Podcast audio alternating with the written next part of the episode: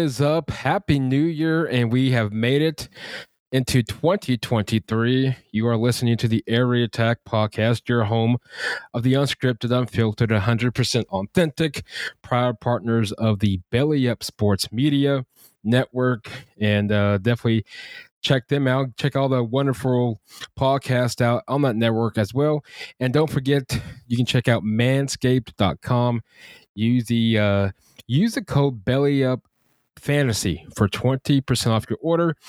But first things first, hope you all had a wonderful holiday uh, season, Christmas, and of course, uh, New Year's as we head into 2023. Without further ado, enough about me. Let's get to our wonderful guest from the uh oh my phone hold on guys from the joe pat on the bets podcast his very own joe pat joe uh welcome to the area attack podcast. Glad to have you on and first things first happy new year. Uh you too man. What a great introduction that was. Uh hard to hard to top that of course, you know I, I, had it right here. Of course, then my phone goes uh, goes blank, even though I should have just had Twitter right there on my on my laptop because I'm looking at it. But you know, it is what it is. But first things first, where can all the listeners uh, kind of tell us a little about yourself and uh, where can they uh, listen to your awesome? Which I applaud you. It's great stuff, by the way. Um, appreciate it. Where can they listen to your podcast at? Uh, yeah, you can find us Joe Pat on the Bets, Apple Podcast, Spotify, Stitcher, pretty much anywhere you find podcasts, except for YouTube. That's coming this coming football season. Uh, got to get a camera and get all that set up. But uh, yeah, we occasionally do some uh, what are those called? Twitter Twitter Spaces and post those on Twitter. Uh, yeah, those get pretty, interesting. Yeah, those those get kind of fun. You never know who's going to pop in and say something. uh, it, you just never know. Uh, sometimes we'll uh, being so close to the University of Tennessee, like this past season, we popped up to uh, Gus's Good Times Deli and handed out stickers, met with some people. Nice. It was a it was a good time. So yeah, you can find us pretty much anywhere you find podcasts except for YouTube. Hey, and don't worry, I'm sure that they'll have have great content when that time comes on YouTube. And uh, hey, I don't know about you, um, Joe, but uh, first things first. What about this wonderful weekend we had of uh, of college football? Uh, of course, you know the first semifinal, Michigan and TCU in the Fiesta Bowl, followed up with, in my opinion, I don't know how you could top the first one, but we did. Uh, followed up with uh, Ohio State and Georgia uh, going first to the first semifinal, TCU Michigan. I'm not gonna lie, I really thought Michigan was gonna come out here. I didn't think TCU was that good. I like Max Duggan and I like Sonny Dykes as head coach. But looking at the Big 12 as a whole, and it really showed this year, well, for the exception of TCU, it really showed this year in the bowl in the bowl uh, games, even and we'll kind of get to that touch that up as well throughout the show, is the Big 12 just wasn't, in my opinion, wasn't that great of a you know league this year. Texas inconsistent up and down. Oklahoma was a train wreck. Oklahoma State, in my opinion, seemed to be like OSU in the past no knock on them as our little brother, but you know, OU wasn't great, so I ain't going to say that we're God's best team either. Um, but so you have Baylor, you know, defending Big 12 champs. They were in, you know, a little more disappointing. Kansas really did well, but I mean, I don't know, the league might have been uh, poorly. Anyway, long story short, I was surprised TCU hung and obviously defeated Michigan. Uh, Michigan's going to be probably like Oklahoma. I don't know if they're going to win a playoff game if they ever get back to it. But uh, what's your thoughts on this first one? And I really thought, uh, Joe, that Michigan was going to come back and because uh, somebody tweeted 52 51. I'm thinking, oh, Lord, please don't do this now. they had their opportunity, but TCU came out slugging and and they ran away with it, headed to their first ever national title appearance. Yeah, I was really impressed with uh, TCU's ability to stop the run early out of the three three five defense. That that just shouldn't happen yep. with the the run game Michigan has. But I was really impressed with Duggan's pocket composure. I mean, there's some plays where he's making he's he's taking his time in the pocket, moving his feet, creating space in the pocket to deliver a throw downfield. And that was really impressive to me. Uh, that's going to come in handy. We saw C.J. Stroud doing that all night long, evading Mhm. pressure inside the pocket without taking off, maintaining the pocket, just moving within it, and creating time to throw downfield. So that's going to create issues in the national championship game. But Yep. for as far as the uh, the TCU Michigan game, I'm right there with you. Uh, I looked at the score and it was 21 to three, and I was like, well, Mhm. if uh if it was Michigan 21, I would have I would have not been surprised at all. But TCU 21 to three really really just kind of took me took me back. I had to sit back and just I didn't know what was going on. Well, I, I'm right there with you, and you know, and I'm not one of those guys or fans, and I don't know if it happens. Maybe it does happen in other conferences. You know, I'm not your typical Big 12 conference fan. Like my dad would always say, you know, well, you got to root for the conference. Eh, No, I'm not going to do that. I'm happy for. I really don't have anything against TCU. I'm happy for them. Um, that they got this far. I just really didn't expect TCU to do what they did. And if you look at Max Duggan's numbers, they weren't you know, passing wise, they weren't really impressive. It's not like, you know, he just like a Caleb Williams day to day. He just went off on numbers. Um, 14 of 29, 225, two touchdowns, two interceptions, a sack.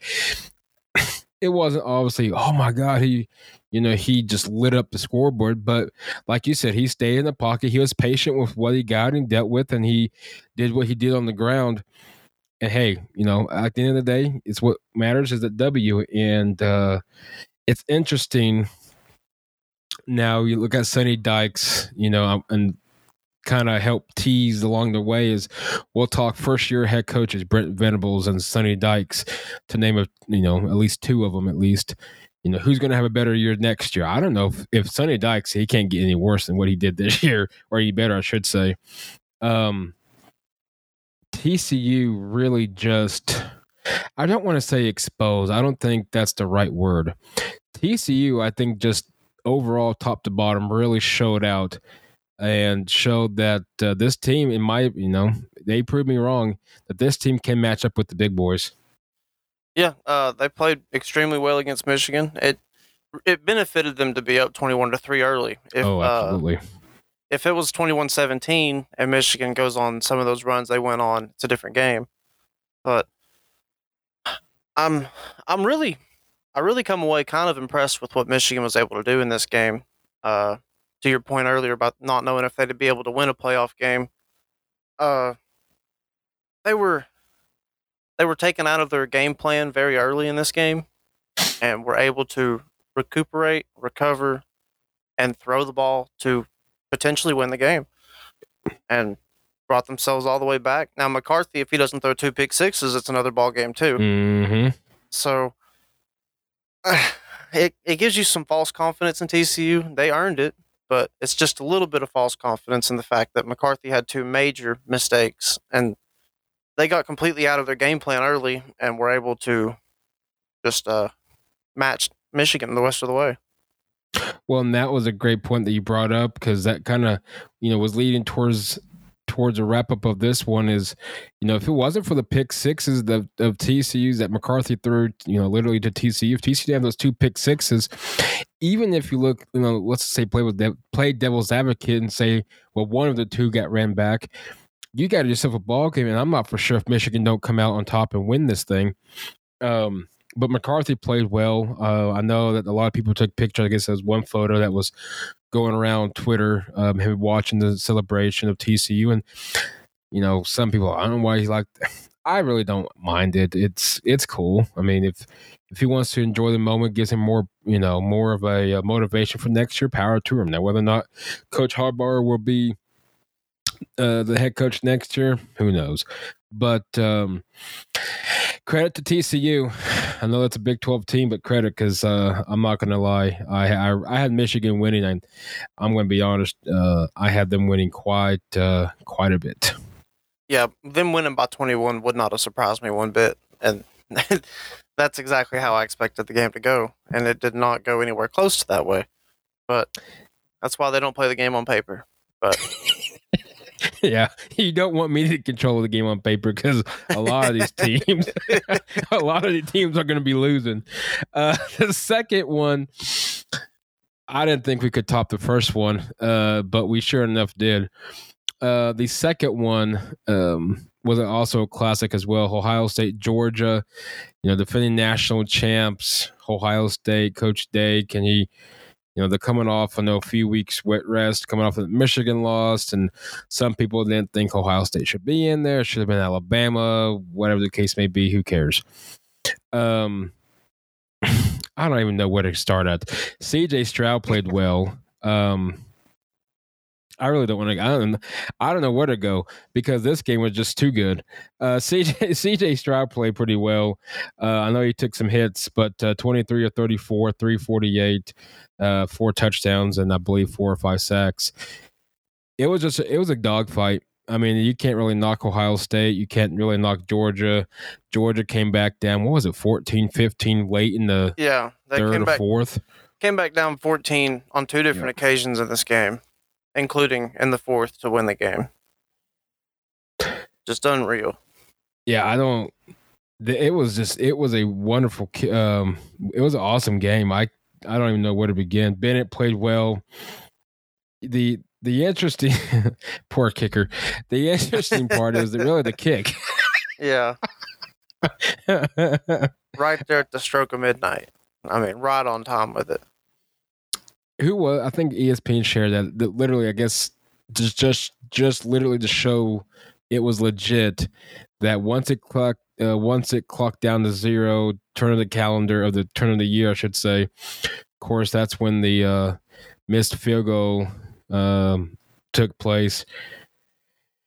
But I don't know what. I'm gonna pick your head on this one, really, because I'm still trying to grasp this whole game. It's just it reminds me so much of Oklahoma, Georgia back in the Rose Bowl, and I think 18 or 17. Um, Yeah, Georgia had to come back down big in that game too. mhm. Only Had special teams, man. blocked I'm- field goal, and that double block- overtime. Only if Lincoln Riley didn't screw that kick right before Yeah. half. If only he could teach people how to tackle Nick Chubb, but or Sony Michel for that matter. you know, Lincoln Riley, and we'll talk about that here in a second. Lincoln Riley, his biggest thing is he has no defense. Great offense, but you got to have Yeah. defense uh, if you're ever going to try to win anything. But no, um, Georgia obviously showed why they're the national champions. You know, you got to, they fought, literally fought to the very end. As you mentioned, they were down 14 uh, twice in the game, came back. Um, Bennett played off his charts. Um, I'm looking at the ru- running game was pretty balanced. I know it wasn't, you know, McIntosh. I think uh, ran for 70 plus yards. I know Bennett didn't run very well, but um, Ran a know, touchdown. he ran for the touchdown exactly, and uh, it was all around a great game. You know, Ohio State. We obviously we expect C.J. Stroud to go declare. I'm sure that I'm sure Marvin Marvin Harrison Jr. is another one who had a phenomenal game. Um, Yeah. Up until he uh, got hurt. But uh, your thoughts on this? uh, You know, final stat. I ain't gonna lie. I thought Ohio State was gonna lose bad, but um, your thoughts on this one, and uh, we'll preview the national title game.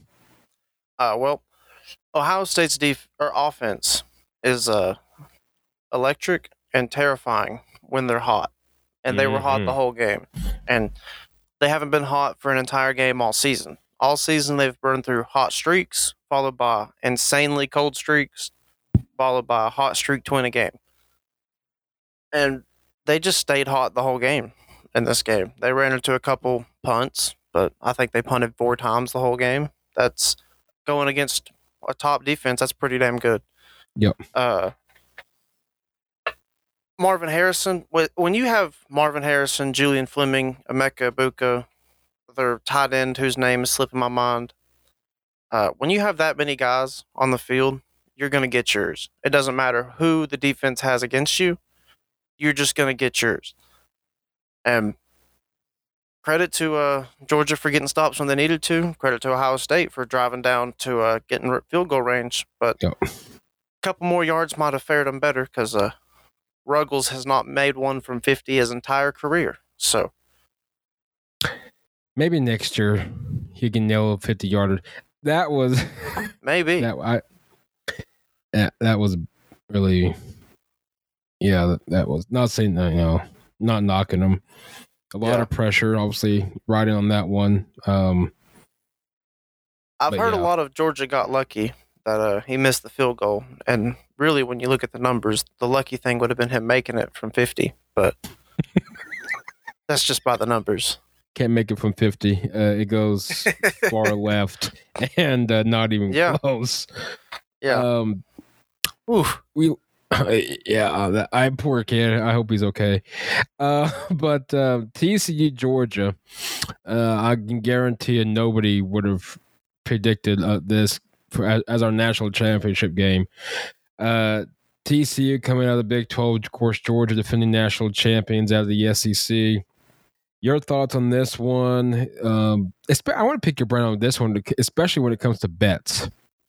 Um I know I'm kind of according to DraftKings is where we're at right now. It's opened at 13. Uh, TCU's plus 13. Obviously, Georgia's minus 13, favored by 13. Uh, over under 62 and a half. The money line is opened at plus 400 um, uh, for TCU, and of course, opened at uh, minus 500 for Georgia. When it comes to a betting line on this one, what stats do you look at and where should if anybody that's you know listening out there prior to the national title game what should they consider when it comes to a betting game especially to this atmosphere where on paper georgia should steamroll tcu but you never know.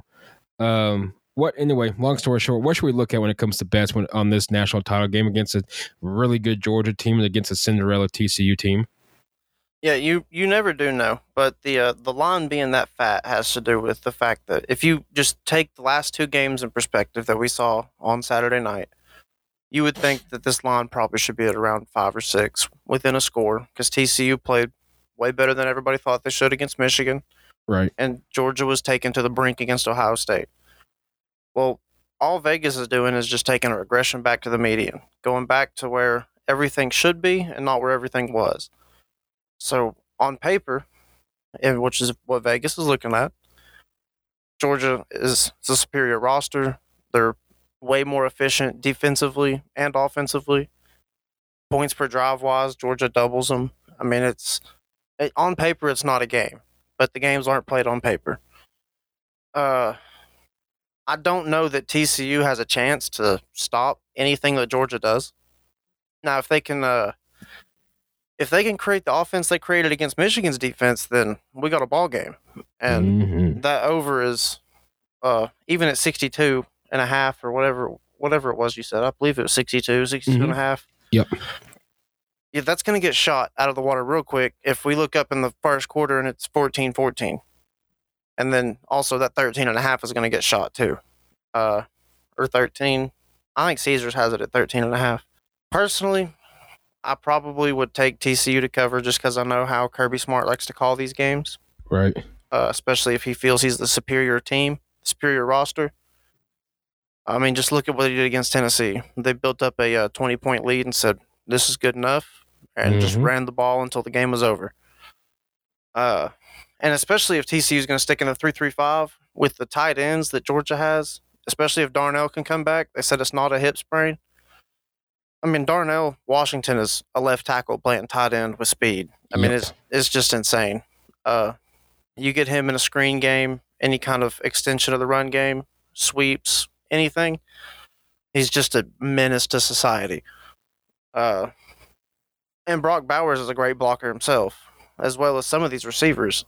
Uh, not as good as George Pickens was, but uh, the, uh, Georgia's just a juggernaut on offense and defense. There, it's something that is not going to stop because 55 of these players on this team are sophomores or younger. hmm Uh, it's it's a little scary.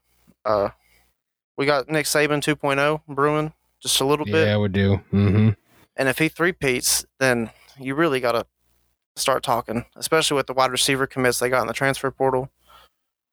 But Max Duggan can make this a game by himself. Him and Quentin Johnston can make this a game by themselves. there's not one singular person on this Georgia defense that can cover Quentin Johnston for four quarters consistently. He's he's just that good. And if Duggan can evade pressure, move around in the pocket, create plays, then this will be a ball game. Well, I think you're, and I think that's going to be the key for TCU. I think Max Duggan's going to have to. Um, I think Max Duggan's going to have to just if he can stay in the pocket and get, you know, if his if O line can help with the pressure, give him some time, like against Michigan, I think Max can do well.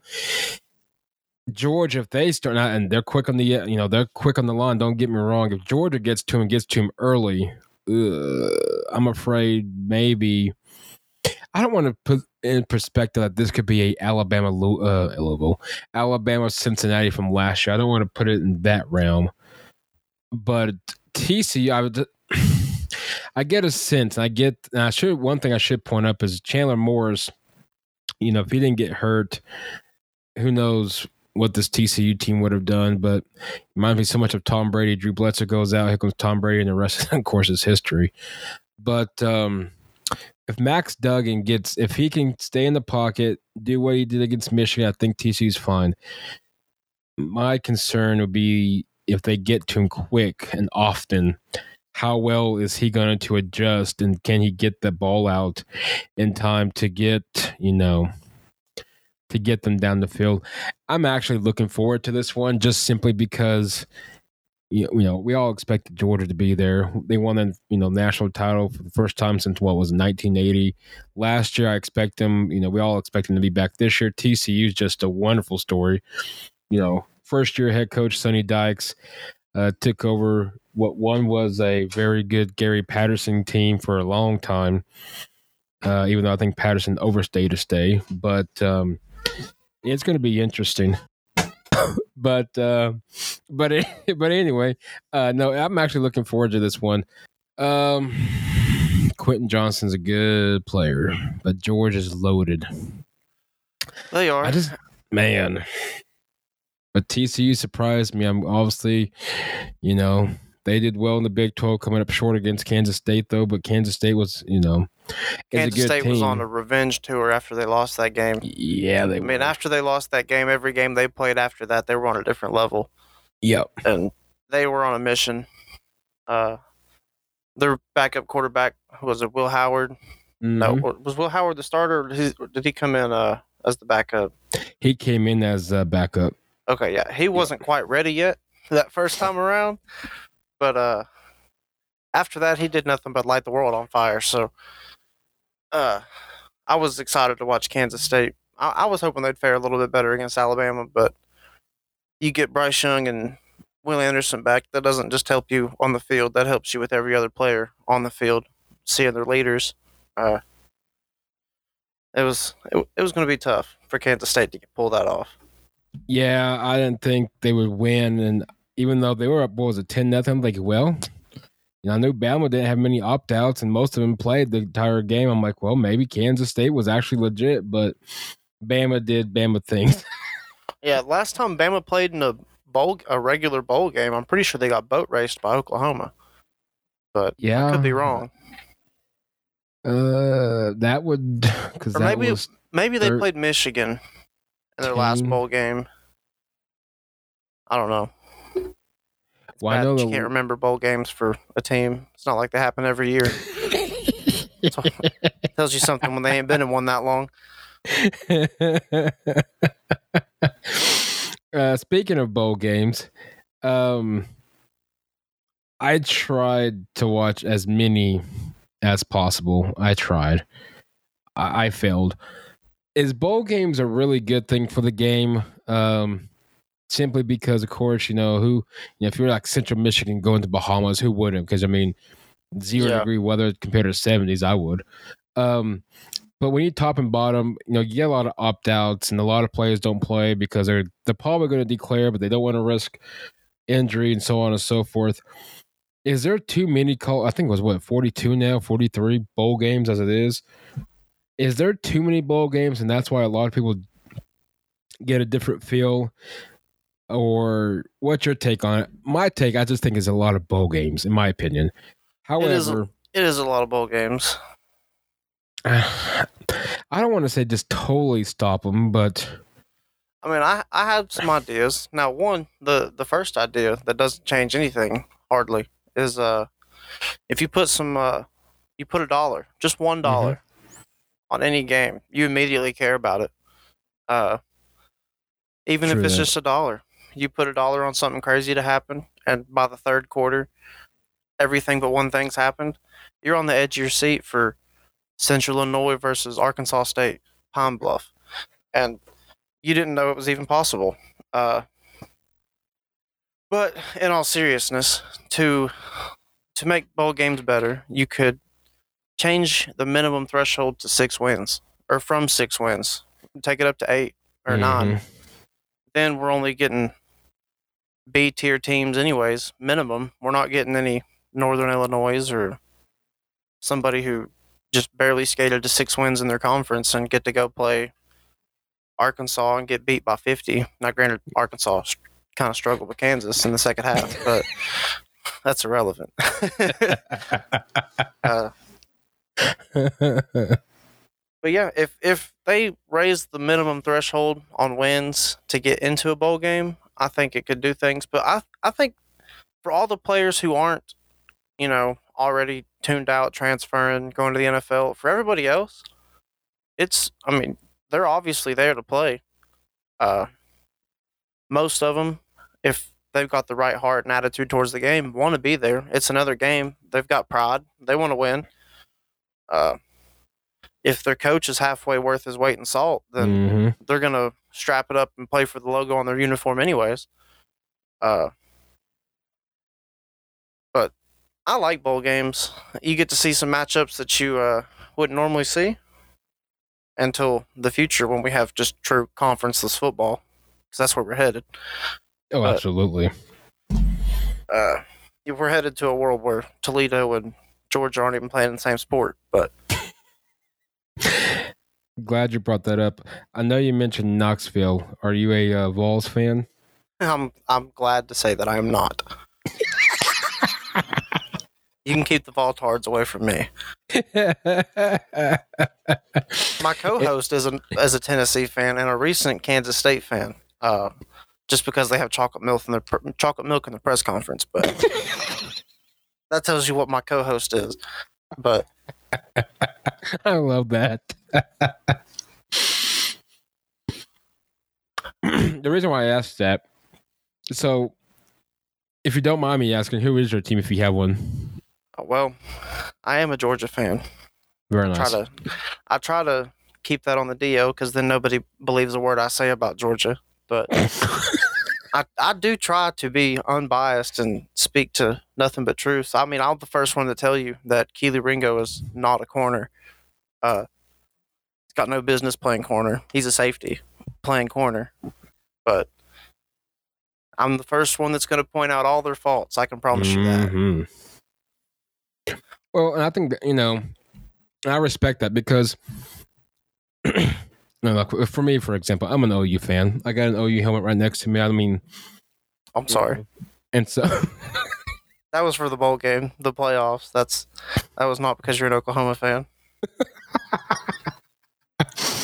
and so like you know shout out to coach i and the fan addict sports uh podcast so he did a preview show and we met via twitter like everybody else does nowadays and so long story short he's like dude you know we did a preview show and i had i think oklahoma eight and four seven and five somewhere in that realm i think it was eight and four somewhere in that realm and he said dude that was like the biggest one of the biggest you know listening thing because you really piss off a lot of ou fans well, I mean, I don't know what you guys thought. I called it out that I knew we were overrated to begin with. You know, and no offense, Nebraska, they just suck. That's why we did what we did and didn't win a game for almost two months after that. So, um, you know, I, I respect. I think true fans that keep it real. I think you got to, you know, and nothing wrong with yeah, we're gonna win, even though deep inside you're not. You know, you're not going to. That was my co-host all week leading up to the Georgia Tennessee game. I he was unbearable, unbearable, as you know Tennessee fans are. Oh yeah. Oklahoma's had their fair share of run-ins with Tennessee in the recent years. Mm-hmm. They're relentless on Twitter. I mean, relentless. Yeah, OU OU fans, I'm sorry for a lot of the listeners out there that have to deal with them on a daily basis because we're really not like that. we just have some morons out there that just, for the life of me, they can't just see what's in can't- front of their face. Exactly. exactly. yeah, I, I know the feeling. Yeah, with the very first day they announced OU's going, and I'll get your thought on this one in a second. The very first day, OU's going, yes, oh, we're going to win. Uh, uh, okay, well, first off, at the time, of Lincoln Riley. So, with what defense are we going to win? I mean, can somebody explain that one to me first?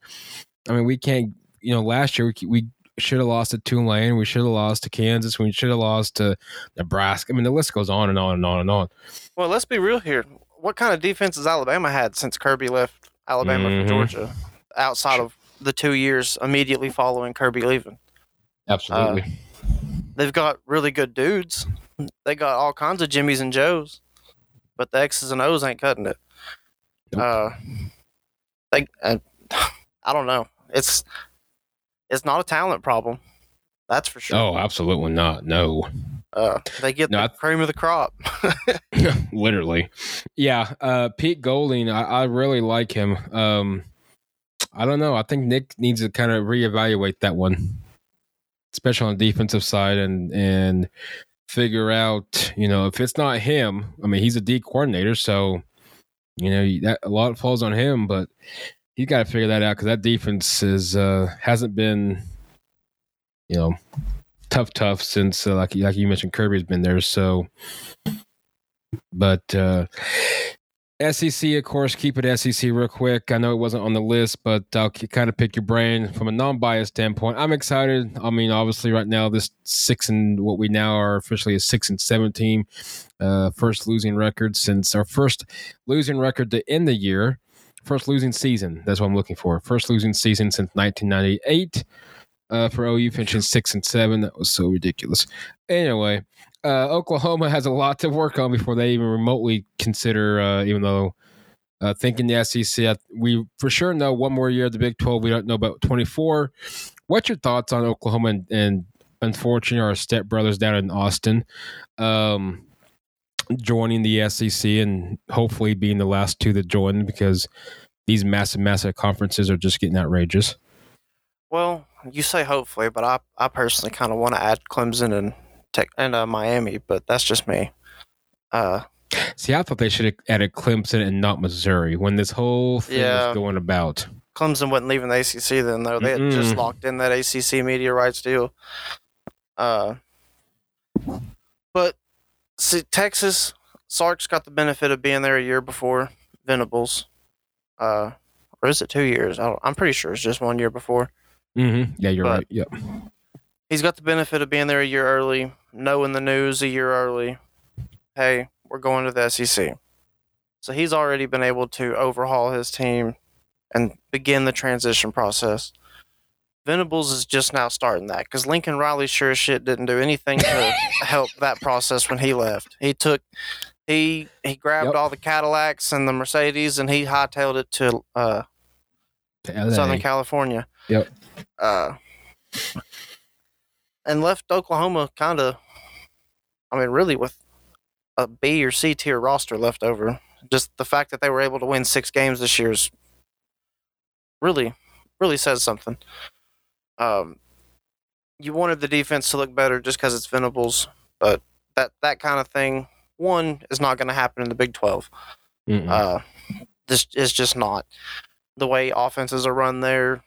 It you're not going to have great defense in the Big 12. But what you what you want to see and what you are seeing is in the recruiting world and the transfer world, he's bringing in big guys on the line of scrimmages, and he's getting. Now, granted, he lost a wide receiver to Georgia. That I'm sorry again, but I kind of expected that one. I didn't think, you know, I know we had a lot that flopped. He was one that I think even when he committed, a lot of people still saying kind of, kind of keep an eye on that one. But that was a tough one to lose, though. Yeah. Uh, but the line of scrimmage is where they really need to bulk Mhm. up, buff up, get get better because Venables knows what it takes to win in the SEC. He's never been in the SEC, but he had what four or five clashes Oh, in a row with Alabama. Yep. Uh, and Clemson might as well have been a SEC team when they were running through that that time. Now, granted, Oh, there was still absolutely. there was still a couple years they just looked piss pitiful in the regular season sometimes, but Georgia's looked pretty pitiful in the regular season at times too. Uh, I, Stetson's been just kind of bored, I think, this year. If it's not a big game, uh, but either way, back to Oklahoma. I do think once Oklahoma gets to the SEC, the transition period will seemingly look a lot better. Uh, he might struggle again next year in the Big 12. Probably make a bowl game. Should make a bowl game. Uh, but by the time they get to the SEC, I think they'll be ready on along the line of scrimmage to be able to rotate guys on defense to keep them fresh and be big and physical and be able to control the line of scrimmage. I think. Well, first off, maybe you know because I'm. You might have some a lot of inside scoop. What we keep hearing here in Norman, well, I'm not really in Norman. I'm 30 minutes north, which is whatever. Anyway, same metro area.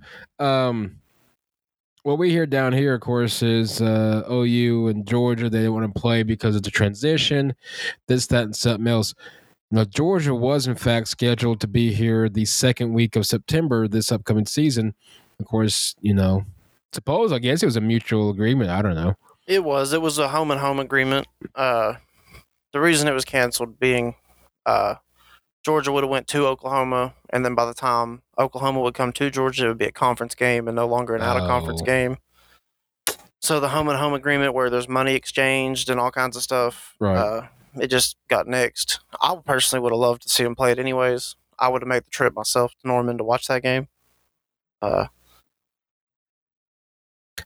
Oh, I would have been there for that one. yeah, it would it would have been a good time. But oh well, we'll see him in conference play sooner rather than later. Hey, I'm looking forward to it. I mean, we still got at least one more year left for the Big 12, but um, I did get a question from a good buddy of mine. Um, L, the, uh, where's it at here? I don't like you, Twitter today. uh, from the LJ show, a good buddy of mine, Lawrence Johnson. Uh, he is saying that uh, his question is Sonny Dykes, the head coach of the uh, TCU Horned Frogs, is a better coach than Brent Venables because is his question. Because is his question. So pretty much he wants so he wants us to uh I guess answer that Sonny Dykes is a better coach than Brent Venables because So he wants us- us to assume that we agree with him and then tell them why we agree with him. I got you. Okay. correct. Just for the record, I, I'm not sure that I'm ready to agree with him. Uh, Venables has got one year as a head coach. As far as the defensive mind, we know what he is. Uh, but for as for as far as the question goes, uh, Sonny Dykes took over a TCU program that was already running pretty well. Mhm. Uh, but to say he didn't get the most out of it would be blasphemy. Uh, got the absolute most out of that squad. Switching over from the fact that I can't tell you his name should tell you something to Max Duggan at the beginning of the season was the right move. oh Chandler Morris. Yeah. Uh, definitely the right move. Max Duggan's been lighting it up all season. Uh, installed a great plan, and they executed it all year long. I mean, it's not much else to be said. He came out first year and won his conference. Well, I guess he didn't win his conference. Won his conference in the regular season. hmm Went undefeated in the regular season. Went to the playoffs. Won the first game of the playoffs, going to the national championship. Uh, no other first year head coach can say that. And they did before uh and TCU did it before Texas could, so you know, no, that's that's a little joke between Big Twelve teams right now. uh, but but anyway, Everybody's done a lot of things before Texas could, yeah. except pay their Um, offensive lineman a million dollars. Yeah. That's beside the point. I still I still think Arch Manning decommits, but that's just me. Um I wish. Yeah, I I just I don't know. He makes do the bait maybe for a year. I don't see him lasting. I hope you don't go Um, to Ole Miss. Georgia's got them on the schedule this year. No, I think he'll go somewhere where it's not he don't get no Eli or Peyton. I think I really thought he was gonna go to Georgia, but That's where I thought he was do- going to. It looked like a heavy for a while. LJ, Sonny Dykes is a better coach than Brent Venables because you know that's a tough one. I'm gonna say I, I'm just gonna be honest. It's that's a tough one to really answer. Brent Venables got he got a Shafted. C roster, if not a D roster. Um, he had no quarterback. Dillon Gabriel showed as to why he was at Central Florida and not at a Power Five conference team. Um, I do think running ga- Oklahoma fared okay with Gabriel. Uh, he did decent. without Gabriel, they were in some deep guano. But yeah, with Gabriel, they were at least a competitive, functioning football team. Dillon saved the season. We'll just put it that way. Because uh, the backup, who would have been the boot, been General. Well, we could have had General. That's an Booty. all-time name right there. I like that name. I thought somebody was actually playing around. I know we're getting kind of just off topic, but I know. I thought somebody's like, "Yeah, Booty." I'm like, "What?" And literally, it's like General Booty. I'm like, "Cool." I hope he starts someday. Over there in Um, Big 12 country area, there's a guy for North Texas named Yep. Mo Billity. He's a freshman. Hmm. M O H Billity. That's his name. I have to keep him. I have to keep an eye on him. Then I mean, anybody with the name Mobility's got to be pretty good at something. you gotta have speed. You got to do something. He's got. he's gotta. He's gotta have speed or something. Um, I like that. General Booty, twenty twenty. Uh, that Jackson Arnold kid though, he can play. Um, General Booty, twenty twenty three season quarterback. Um, no, LJ, real quick. Sonny Dykes had a better roster. Um, whether or not he can keep this consistently, he hey, he wins a national championship. You want to talk about pressure? He's got to contain it at this point. Brent Venables understands what the culture was at OU, and he understands that he he got really the raw end of the deal in this roster. So it's going to take him a little bit longer to probably build, and unfortunately, he's about to walk into the SEC. So the rebuilding process might be a little bit longer. I don't know. Hopefully not, but who knows? Um, to say Sonny Dykes is a better coach than Brent's, that's a tough one. Because I, think I, I really think this is a one hit wonder for TCU. That's my personal opinion. Sonny Dykes walked in the door at TCU preparing and planning full heartedly for hmm the Big 12.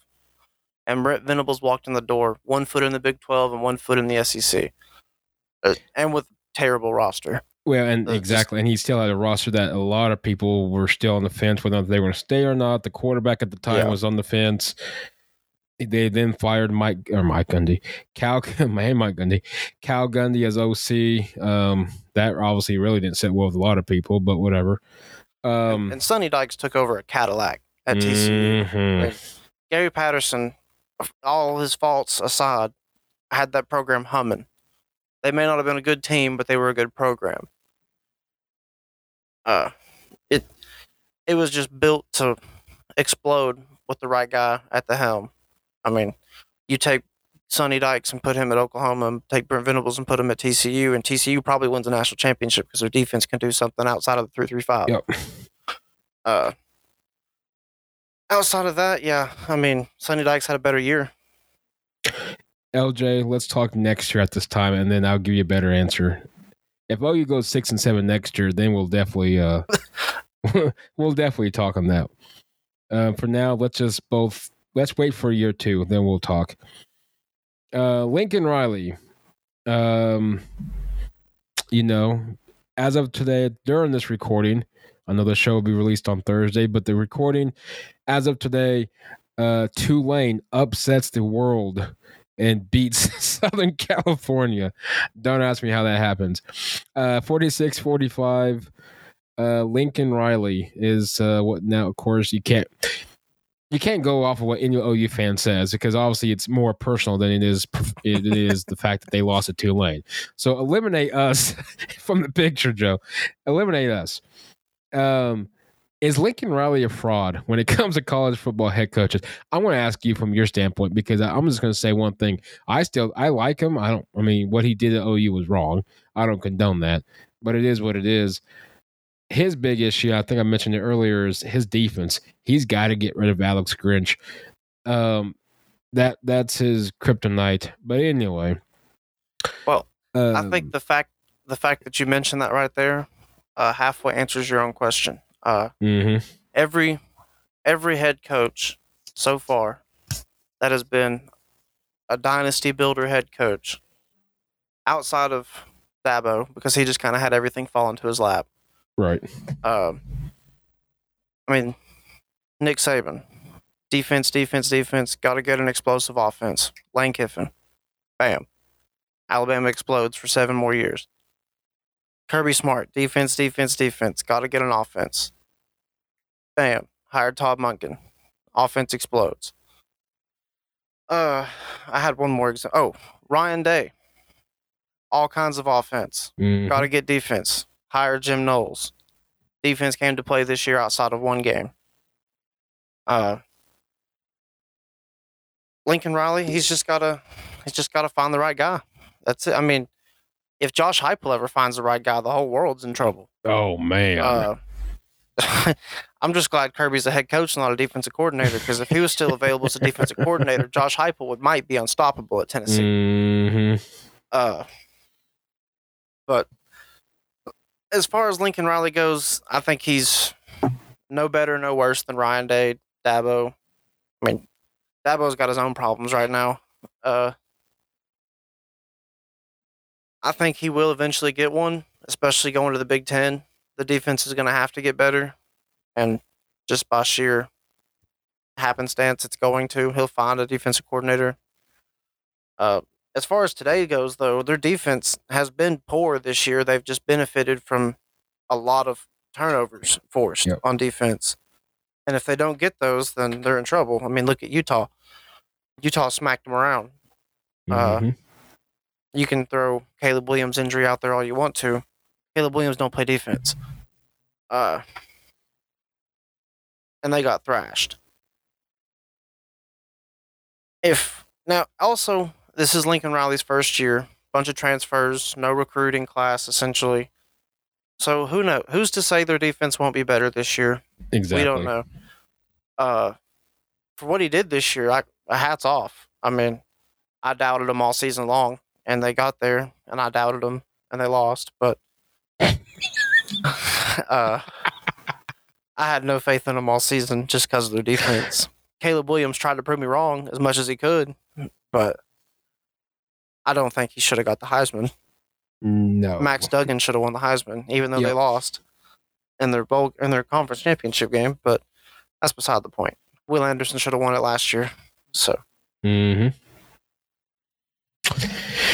No. Look, if if Lincoln Riley comes in, and I don't know what the schedule looks like for ne- for next year, and it's not my importance at the moment, but let's just say, you know, I'm sure the Pac-12 Deion will be make, you know, Deion's gonna be interesting at, Colorado, but um, you know, I, I think Lincoln, if he can, if he can get a defensive coordinator, I think he's perfectly fine. His offense, we all know he's going to score points. We all know it's going to be prolific. We all know it's going to be, oh, that's the most weirdest, coolest play on God's green earth because Lincoln Riley created it. We we get it. We we get it. If we can get a defense, I think USC is probably in the same shoe as, as Tennessee, and is we could have we could see these two teams be the next Alabama, Clemson's, Georgia's, and and so on and so forth, year in and year out. But if he don't get a defense coordinator, and he found that at Oklahoma when he lost to Clemson, when he lost to LSU, when he lost to Alabama, when he lost to Georgia in the college football playoffs, yeah, you ain't gonna you're not gonna fare too well. So, um, you know, again, it goes back to Brent Venables and Sonny Dykes. Give him year two, give him year three. And who knows? Maybe a Dallas Cowboys will pick him up, and nobody has to worry about whether or not uh, whether or not he has defense because we're talking about the Dallas Cowboys. I don't know, but uh, you know, I'm not if even a Cowboys USC fan. gets a defense, I think they're they'll be more tuned to be unstoppable than Tennessee. I think Tennessee's offensive scheme is a little easier to stop than what uh well I just forgot his name now. Lincoln is able to Mhm. produce. Heupel's is a little more simplistic. If you're uh if you know how to stop it, you can stop it pretty effectively. and if they're not hitting shot plays, then they're toast. oh, Uh, absolutely. as far as U- USC and Lincoln Riley goes, I mean, you watched them many years at Oklahoma. Mhm. There's multiple ways to skin a pig in Lincoln Riley's offense, and uh, it, it's it's hard to stop. It's it's Mike Leach 2.0, Yep. but a much much more highly effective version. and uh, Mike and Lincoln's not going to be putting it on. Uh, uh, he won't be going for him fourth down like Mike Leach always did. No, Um, rest in peace, that legend. Um, Penn State just, just broke in. Penn State has won the Rose Bowl 35 21 over Utah. So there you go, Big Ten. Cap off your, at least your weekend with a, a Rose Bowl after you lose both of your semifinals. But um, that's okay. They beat a Pac-12 champ that lost to Florida, so oh man, oh man, oh man. Uh, who had no business losing to Florida. But that's besides the point. uh, speaking of uh, um, Florida, looking at first year head coaches, Billy Napier down in Florida. You got uh, uh, Brent at OU, Tony Dykes at TCU. Though you really can't at this point have much more success unless they lose and win a national title next year. That's really about where they're at at this point. And I'm sure I'm missing quite a bit more coaches throughout the throughout the ranks. And um, is there any first year head coach this year that you can think of that you think might have a better second year? Who is some of the coaches, in your opinion, will have a better second year um, than their first? Well, I can tell you some coaches who. Well, there's one coach that'll definitely have a better second year, and that's uh, Mario Cristobal down at Miami. Oh yes, They had a uh, they had a barnstorm go off on them this year when their offense kind of just fell apart. Uh, the receivers lacked experience, were just weak in general. I mean, they had A and M on the ropes and did everything they could to lose that game, and still had A and M on the ropes. Which, granted, A and M's a bad football team, but hmm twenty six million dollar bad football team. But Well, that's what 26 million bucks in uh, in players uh, revenue, plus God knows what Jimbo's getting paid under the table, Yeah. and then some. You know that's yeah, five stars too.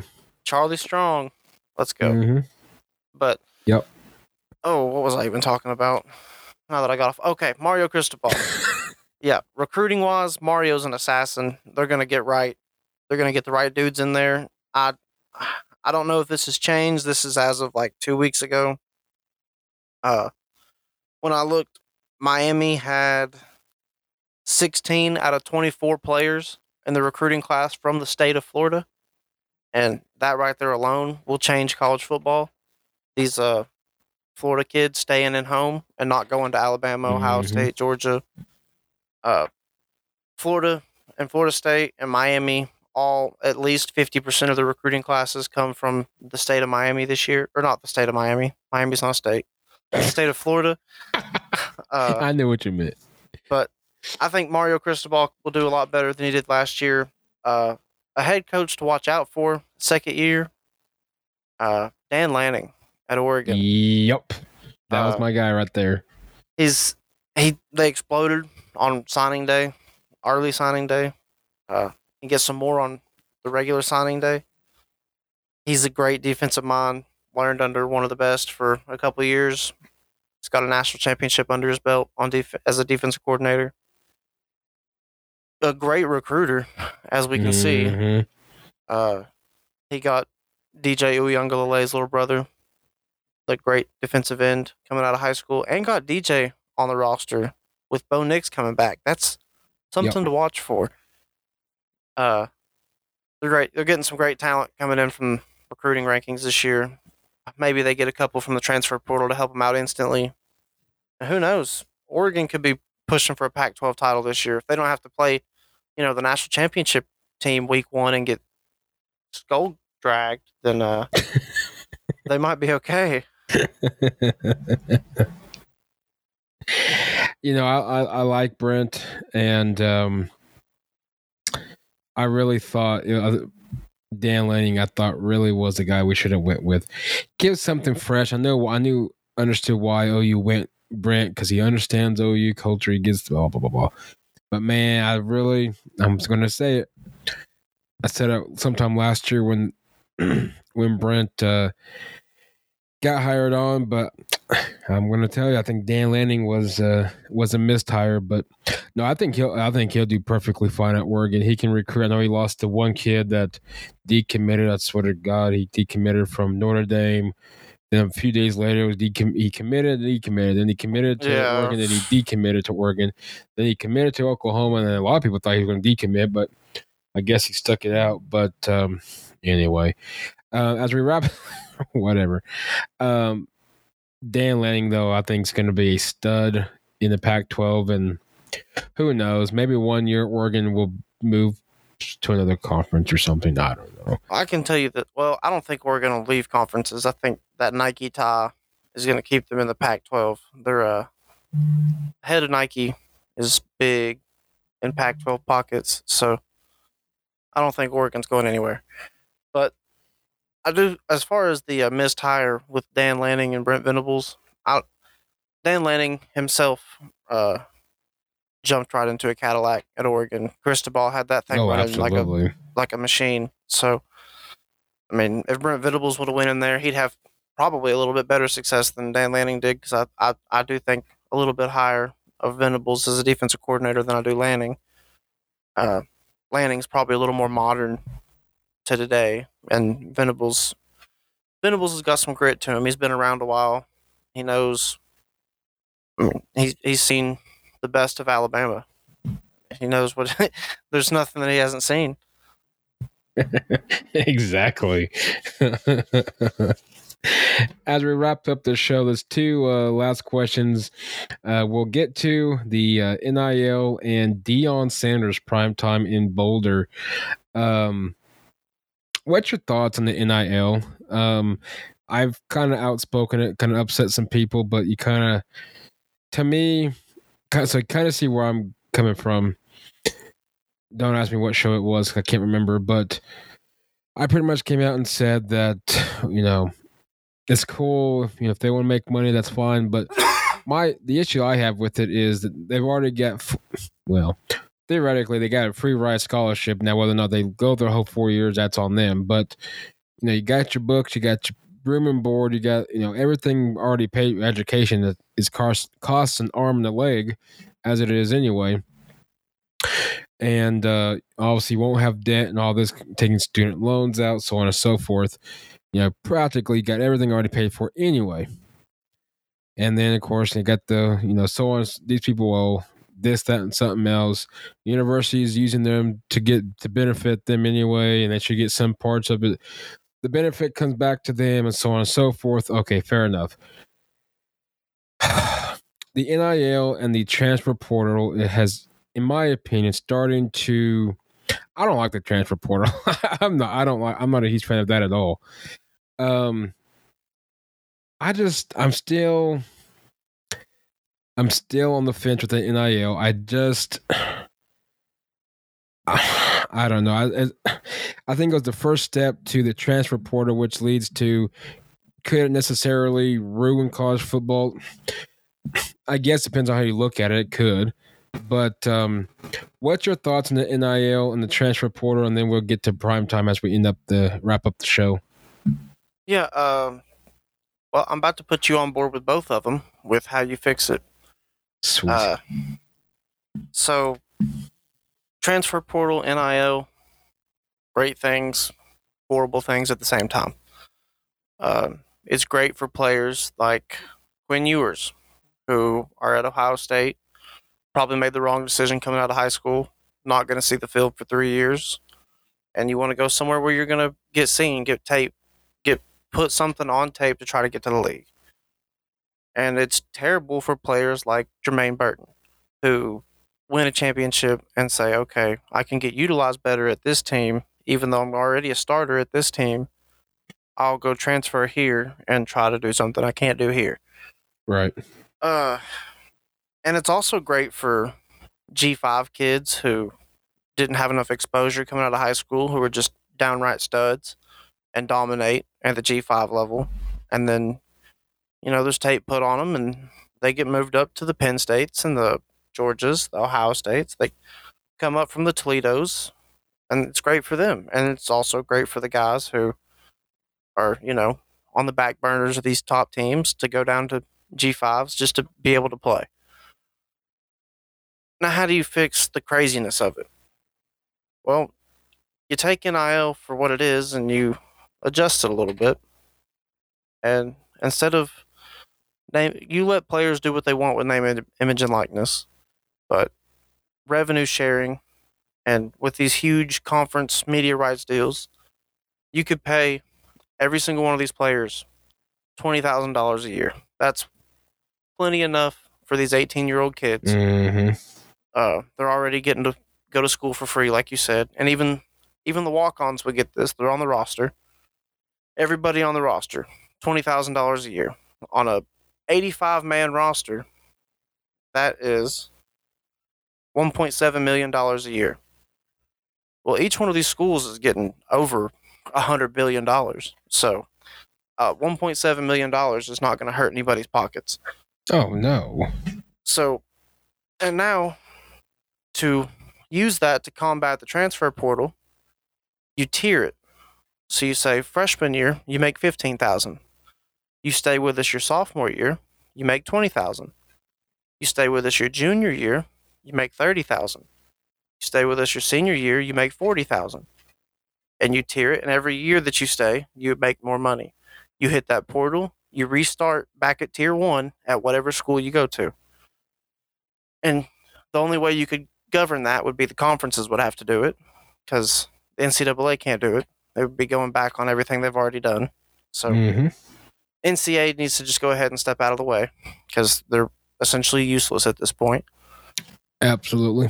Uh, and just let conferences govern it. And if conferences govern it, regulate it, make everybody pay the same, you won't have issues like Tennessee's defense giving up on their offense and losing or giving up 63 to Spencer Rattler. You're not going to convince me that there's a competent college football team in the country giving up 63 to that kid. you ought to know. You're an Oklahoma fan. You watch. oh yeah. Yep. I'm sure you were in the crowds booing his ass off the field too. Yep, I was there at West Virginia game when uh, they were yelling, "We want Caleb." Yep. oh yeah, that was ugly. Good old Spencer. And last but not least, I think the uh, most entertaining news so far during, well, Colorado's offseason. I want to say the offseason per se of college football, but uh, prime time in Boulder. Uh, of course, Deion leaves Jackson State from the SWAC and goes to the uh, Colorado Buffaloes in the Pac 12 as their new head coach. And of course, brought his son with him and a few other players from Jackson State. And he's transfer portals treated him well and, and so on and so forth. All right. Your thoughts. Uh, what's your uh, kind of not really prediction, but what do you see Deion doing in Colorado, and uh, can he revive this dead Buffalo in their football program? Oh well, I'm gonna do something I did last year. I called out Tennessee. I said Tennessee was gonna go either 11 and one or 10 and two. Now, granted, I, I thought they'd beat Alabama and go 11 and one. I didn't see South Carolina coming. I don't think anybody in the world saw South Carolina coming, but I I liked them to beat Alabama as soon as they lost to Alabama last year. Uh, and like I said, I'm not a Tennessee fan. There's nothing I want to see more than them go winless in the SEC again. But just gotta call it like you see it. And uh, and- and Alabama struggles on the road. They had Tennessee at Tennessee. There was no shot that game wasn't going to be at seven o'clock, and it, it was going to be an insane environment. So I liked Alabama there. For Colorado, give Deion. Uh, don't count this year against him, just like Brent Venables, because he's going to do what he can, and this roster is going to be ten times better than what it was. But what it was was worse than a dumpster fire. So I don't know how long. I want to say three years. You give him three years, and he'll be in a Pac-12 championship game. There, he's just going to get that much talent there just because of who he is. He doesn't even have to be that good of an actual recruiter. People are going to come to Colorado. There, there's going to people be people take visits to Colorado just to meet Deion Sanders, and just Mhm. Deion being who he is is going to land him. And that that's all there is to it. I mean, he's going to get he's going to get some guys they got no business getting, and they're going to win some games because of it. I like Deion. I ain't gonna lie, I wasn't a huge fan of his growing up watching him. I just wasn't. Uh, great human being though, from what I well, from what we see on camera. I don't know, obviously behind closed doors, and that's not my business. So, to each its own. But uh, you look at the schedule next year. I really, ugh, I feel bad for him. Of course, uh, the road games are tough. Uh, TCU on the road, Arizona State. Opening with Yeah. TCU, that's brutal. Yeah, that's brutal. Regardless against a national semifinal or national runner up or a national champion, doesn't matter. That's going to be a tough one to open up against in that environment. Arizona State a few weeks later on the road. Then the Yeah, that's going to be in, nothing to uh, scoff at either. Arizona State, towards- Arizona State came on on their own at the end. Uh, they got a decent quarterback in there. and on the road, what Oregon, UCLA, Utah, and Washington State. Um, that's that's gonna be tough. I can see some wins, and I don't think they'll be as bad as they were this year. Uh, I, I see some wins in there. Nebraska's, you know, you don't know because Nebraska's trying to figure out their identity at this point. Um, Colorado State's, you know, winnable, but I see some wins. It's gonna be a tough stretch. You know, I say, well, they win one game this year. I say if he does four, I think that's an improvement. I mean, obviously it's better than one. I think four. I think I could see him four or five. Five probably being really pushing it. But I'm with you. I think and I'm gonna go out and say this. I think in 24 hours, I don't know the schedule, nor 25. It's too early for that still. 24 and 25, I, expect to see Colorado playing. I think 24, you you really start to see a, whole lot more improvement than you did in 23, and obviously a whole lot more than you did in 22. I think 25. Uh, I'm with you on that one. I think 2025 is when really Colorado we should be seeing them play for a Pac-12 championship, and I can't speak for national championships because I mean that program's so dead. You got to re- literally you're rebuilding a program from literally who's your custodian to your Well, very top. I mean, Just being in the Pac-12, you're already on the Yeah. outside looking in. They've only been in the playoffs twice mhm. total. So whether it doesn't matter how good he is, they're already on the outside looking in, only getting there twice as a conference. it's gonna be tough. I mean, I, I think Deion will do it. Give him some time. I say 2025. I think you can probably talk Pac 12 championship appearances 26, 27. Depends on how everything goes. And who knows? He may not even be there by then. I don't know. That's what I was just Um, about to say. That's all I'm yeah. saying. He's still there by then. Because if he if he does something crazy in these first two years, there's no guarantees he's not at Auburn or somewhere where just craziness has been going on for a while. Now, I think Hugh Freeze will do pretty good at Auburn. Honestly, hmm uh, he's got no choice but but to do pretty good at Auburn. Uh, he definitely can't have anything going on extracurricular. Yeah, he's gotta he's gotta redeem himself. Really. He did find it Liberty. But for the most part. yeah, he was. Yeah, he, he he did decent, but yeah, I'm with you. He's gonna have to. uh He's gonna be on iWatch literally, um, from the very beginning because I believe part of his contract was they had he, the university had to have access to all of his social media accounts and control over. so Mississippi you might never- need to think about that for Lane Kiffin, but he posts some crazy stuff sometimes. Lane Kiffin. I I think I follow him. If I don't, I just watch. I think I do follow him. Um, I just like reading his tweets. His tweets are just so random, but his, some of them are just his tweets are about like a Mike Leach press conference. Uh, they're, they're about one and the same. and on the one Oh, hand, you Mike got Leach. you got reporters getting called out for false, uh, Mm-hmm. false coaching hirings, and on the other, you got a head coach saying his players he's worried about the future of the boys in Mississippi having T Rex arms because they're not utilizing their hands, and you you just never know what you're gonna get. and and you never know. Um, you know, Lane Kiffin, Lane. Um, well, oh, Deion, that's what I was going with. You never know. Florida State may do keep going well, and oh, I can't think of his name now. Who's down there? Mike Um, Norvell. Thank you. Yes, I should have known don't, this. I don't week. think they're going to get rid of Mike Norvell. I think Deion would be the only person they would get rid of anybody for. But Norvell's been doing great things there these last two years. They finally look like a program revived, and they got some key transfer uh, incoming players.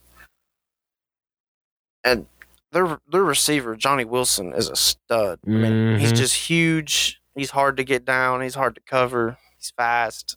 And Jordan Travis is, I mean, from the from the day he stepped foot on the field against Alabama, starting first game freshman year, and just took shot after shot after shot, and just kept getting back up and slinging the rock, standing in there taking hits, throwing the ball. I've had a lot of respect for him ever since then, and he's he's gotten a lot better, and they're playing really good football, and they're going to be a they're going to be a scary team next year in the ACC. Don't be surprised if they're not winning it all next year. I wouldn't be. I thought. That, I mean, they had a chance to this year. Uh, Mm-hmm. Alrighty, guys. That's all. First episode 2023. The good and wonderful Joe Pat. Um listen to listen to his podcast Joe Pat on the bets. Hope that's right, 'cause I didn't even look at my phone. Yep, Joe Pat Um, on the bets. Joe Pat on the bets. Uh, if you're interested in, you know, if you gamble or if you're interested, hey, follow him, and I'm sure he'll answer any question you have on it.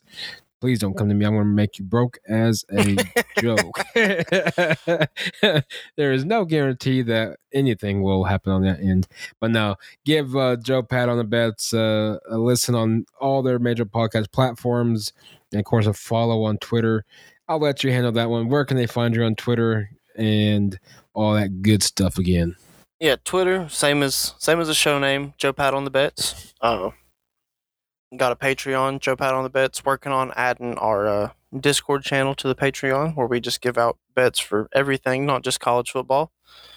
Multiple uh, multiple models over here with all kinds of data science and word soup that makes no sense to the common person, but it's uh, when it's deciphered and put into a group chat, then a lot of people can make money.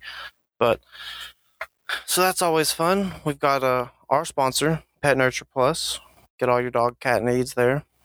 Uh, find us on Twitter, Joe Pat on the Bets, Apple Podcasts, Spotify, Stitcher, Podbean, all of them. Joe Pat on the Bets everywhere but Twitter. Or I'm sorry, YouTube, all over Twitter. YouTube guys, not on YouTube yet. Keep on going on Twitter. Follow them.